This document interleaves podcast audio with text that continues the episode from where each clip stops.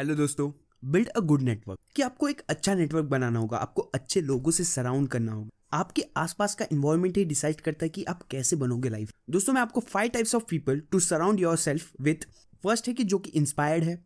Next है जो motivated है। Third the open minded fourth the passionate किसी चीज़ को लेकर बहुत पैशनेट है।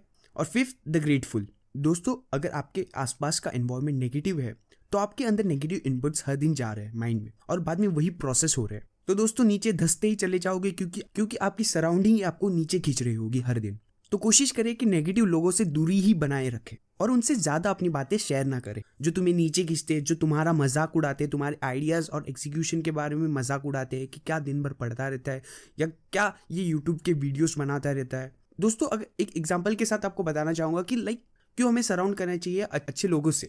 दोस्तों, अगर आपके आसपास का एनवायरमेंट फिटनेस लोगों का है तो डेफिनेटली ये होगा कि आप भी अपने फिटनेस के ऊपर ध्यान दे रहे होंगे। क्योंकि आपको ही उनको देख के अंदर से लगेगा कि मुझे भी मेरे फिटनेस में काम करना होगा। आप उनसे इंस्पायर्ड होगे हर दिन उन्हें देख कर दोस्तों, जो नेगेटिव लोग होते हैं, उनको बताओ भी मत आप किस चीज़ पर काम कर रहे हैं। Let the result make the noise दोस्तों, बहुत ज़्यादा सक्सेस अचीव करने के लिए आपको दूसरे लोगों की मदद चाहिए होगी। इसलिए एक अच्छा नेटवर्क या गुड नेटवर्क बिल्ड करना ज़रूरी है।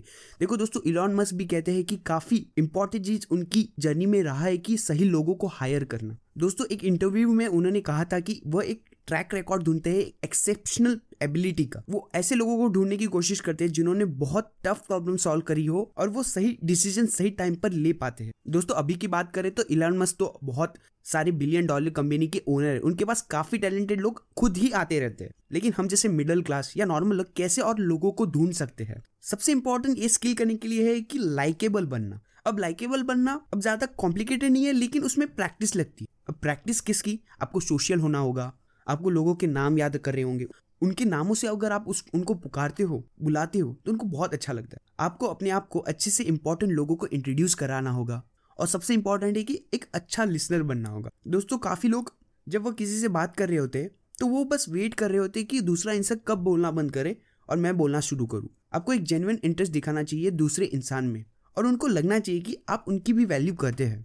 इसी वजह से आपको वो हमेशा याद रखेंगे। और आप अपनी लाइफ में सही तरीके की अपॉर्चुनिटी अट्रैक्ट कर पाएँगे। दोस्तों जाते जाते लास्ट में यही कहना चाहूँगा surround yourself with five types of people the inspired one the passionate one the motivated one the grateful one and the open minded one दोस्तों तो you are a product of your environment surround yourself with the best अपने आप को best लोगों से surround करने की कोशिश करें। क्योंकि दोस्तों the better you are at surrounding yourself with people of high potential the greater your chances for success so दोस्तों be picky about who you keep around you और उन्हीं लोगों के साथ रहना पसंद करो। धन्यवाद दोस्तों बातें सही लगी तो लाइक ज़रूर करें।